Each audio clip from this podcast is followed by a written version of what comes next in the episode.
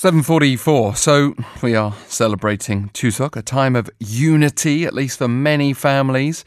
But we take this opportunity to turn our attention to an ongoing tragedy in the US where children of undocumented immigrant families separated at the US border remain torn from their families. Some 34 children were reported to have been released over the past few weeks, but reunions are moving at a slow pace, and it remains unclear what will happen to hundreds of others, with some parents having been deported to their own countries.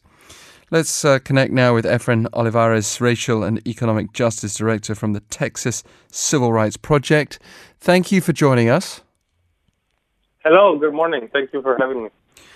Now, we touched on this issue several weeks back, and at that time, uh, there was some confusion about the story. Some reports were suggesting that they were trying to find the parents of these children and were unable to do so. In some places, the implication was that, you know, the parents had not necessarily wanted to be found, and it felt like some of that reporting was politically motivated. What's the latest surrounding these separated families? Well, for the parents who have been deported, it's been extremely challenging to find them, but those of them that we have been able to find, they are desperate to have their children back, and the vast majority of them were misled or deceived when they signed papers and were deported without their children. Um, on Friday, we had two of our clients who finally received their children back, uh, one in Guatemala and one in Honduras. But we still have at least a dozen who are still waiting for their children, and they have been deported to Honduras and Guatemala. What makes it challenging, particularly to to find these parents? I mean, because you would think if you're separated from your child, you would either be holding some vigil somewhere or doing everything in your power to be found. Yes, it's extremely challenging, especially in Guatemala, because many of these parents are from very rural, poor, and indigenous communities in the mountains. Many of them don't have access to the internet and other resources, even electricity in some cases. And all we have is a name and a date of birth. And the U.S. government is doing next, next to nothing to look for them. So it falls on nonprofit organizations such as ours to try to find them and it's extremely challenging. We've had to hire private investigators. We're working with other organizations on the ground who who look for people, but it's very very difficult. It's not like in developed countries where you know people might have a presence online. You can look them up on Facebook or uh, other similar spaces. Here, it's very very challenging. But of course, love for one's children is certainly not a privilege of the uh, the rich and the connected. So I, I I wonder what the reactions like from these parents when, when they are found? It's extremely heartbreaking. You know, they're crying, they're hugging their children, and in many cases, they are even, the parents are even asking the children for forgiveness after the separation was somehow the parents' fault. It's, it's heartbreaking, and they, you know, they haven't seen each other in many weeks, in some cases over three months, and uh, it's it's heartbreaking. Uh, we saw, like I said, two in the last few days, um, and one of them, the mother had been waiting for her, her son on a previous flight that he was supposed to be on. She went to the airport, was waiting for him, and he just wasn't on the plane. She was extremely distraught and disappointed. Thankfully, on Friday, she was able to be, be reunited with her son. Can you tell us more about the new rules proposed by the White House that seek to hold parents and children together in detention until their cases have been heard? Yes, this is a new proposal because under the current law and a court settlement that dates back to 1997, children who are detained with their parents or otherwise are supposed to be detained in the least restrictive setting possible, and in most cases, no longer than 20 days. The White House has now submitted proposed changes to this settlement agreement and to the regulations to allow for the indefinite detention of children and families for the duration of their of their immigration cases. And you know, given how backlogged the immigration courts are in the U.S., asylum cases sometimes take over a year to be decided. So that would mean that children would be detained for many months, in some cases over a year. And let's be clear, these are asylum seekers, refugees who have committed no crime. They just came to the U.S. to seek asylum and protection, and they're being incarcerated, jailed in some cases in, in cages, quite literally, for over a year, and the White House now wants to do that indefinitely. It's extreme. It's unconscionable, and uh, there's a good chance that the court overseeing that settlement agreement will not allow those regulations to go in effect. But the Trump administration did sign an executive order in June stopping further family separation in theory. Can you elaborate on your concerns despite that order being signed? Sure. So, firstly, that order, uh, executive order, has only applied to parental relationships. Other family relationships, siblings, cousins, nephews, nieces, grandchildren, those are still being separated. We're going to court every morning here in South Texas, and we see uh, siblings. If, if you have an over 18 brother traveling with an underage sister, they're still being separated. And there's no reassurance as to when they might be reunited. Uh, in addition, parents who have prior deportations, if they come back again, and this is the third, fourth time that they cross the border, they can be charged with a felony, not just a misdemeanor, and those are also again being separated. And you know, they the parents are sentenced to a month sometimes in jail for having crossed multiple times.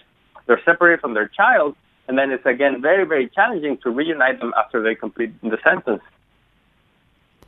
Yeah, it's a very, very heartbreaking situation, as you've already spelled out. Efrén Olivares, Racial and Economic Justice Director of the Texas Civil Rights Project. Thank you for sharing that. Thank you for having me. Um, we continue the discussion on the psychological impact of separation. And this is perhaps where we can also just reflect on general separation, including on this peninsula. Professor David Keating specializes in psychology, psychiatry, and pediatrics at the University of Michigan, is the author of Born Anxious, published recently in Korean. And thank you for joining us. Thank you for having me. So it's been reported that some of the children remaining in custody uh, of the US government may never be reunited. I, I, and we're starting to get that idea from our previous guests as well, how challenging it is to bring people back together, especially where the government's not necessarily doing its part, but is rather relying on these civil activist groups.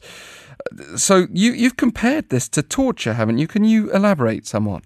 Yes, I have. Yeah, well, because the um, you know, if you look at the definition of torture as it's in the, you know, sort of the UN conventions on that, it's essentially the deliberate intention to inflict harm, including physical harm, on others in order to achieve some kind of a goal, like a policy goal. And in this case, it was very clear that the that the policy that was put in place, which was to separate um, parents from children at the border, including asylum-seeking uh, parents, uh, from their children, was a policy, a specifically announced policy by uh, uh, by uh, Attorney General Sessions. And so there was a specific policy goal. That so there's a policy goal, and the harm that happens to individuals. We know that there's lifelong psychological harm, but there's also physical and biological harm that happens to individuals uh, because through these sorts of very uh, high stress or high trauma situations in childhood. So in that sense, uh, it is. It is torture in the technical sense that it is intending to cause physical harm for the purpose of achieving some policy goal. It's also in direct contravention to the UN Convention on the Rights of the Child, where state actors are required to uh, do all in their efforts to maintain the health and, and development of children who are their responsibility. Right. I mean, as far as uh, the parents are concerned, I'm also interested in their psychological impact. That, that the previous guest was telling us that when they are reunited with their children, often they're saying sorry to their children. They're, they're expressing some feeling of guilt for a situation that they've found themselves in. And, and it's also difficult to comprehend how they can go back to rural villages and, and even just carry on knowing their children are so far away. On the other hand, they might feel completely helpless. What, what's your view of that situation from a, from a mental illness perspective? Highly traumatic for the parents, and although their biological systems may not be quite as vulnerable as young children, they're still quite vulnerable. So the, the, the notion of a trauma of that severity, and I think it's easy to imagine how severe it is, you know, whether or not you're a parent yourself, it's easy to imagine how traumatic that forced involuntary and sudden separation uh, would be. And the longer, of course, it goes on, the more one feels that, that, that somehow you have in, in some way been responsible for this and, and that it's problematic, uh, you know, for you and for your child to do that. And, and of course, many of the children that remain separated at this point uh, are often because, I think, as you mentioned, they're very it may be hard to find the parents. If the parents were, were sent, were deported while their children remained in the U.S., trying to find those individuals in their home countries is difficult. Many of them obviously were seeking asylum. Mm. The reason they were seeking asylum was because of situations in their home country that were where they felt themselves and their families to be at risk.